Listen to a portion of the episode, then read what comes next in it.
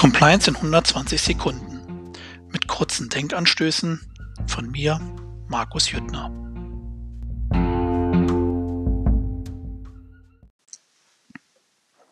Compliance in 120 Sekunden.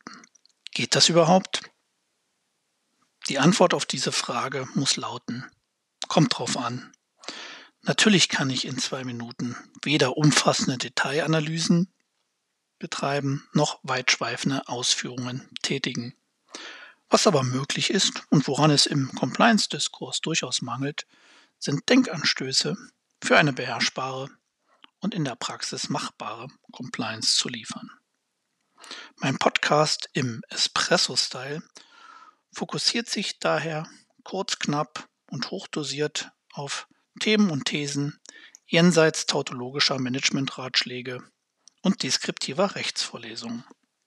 Dies stets mit dem Ziel, Ihnen eine neue Idee, eine neue Perspektive oder gar einen Erkenntnisgewinn aufzuzeigen, um Compliance organisationsklug zu managen.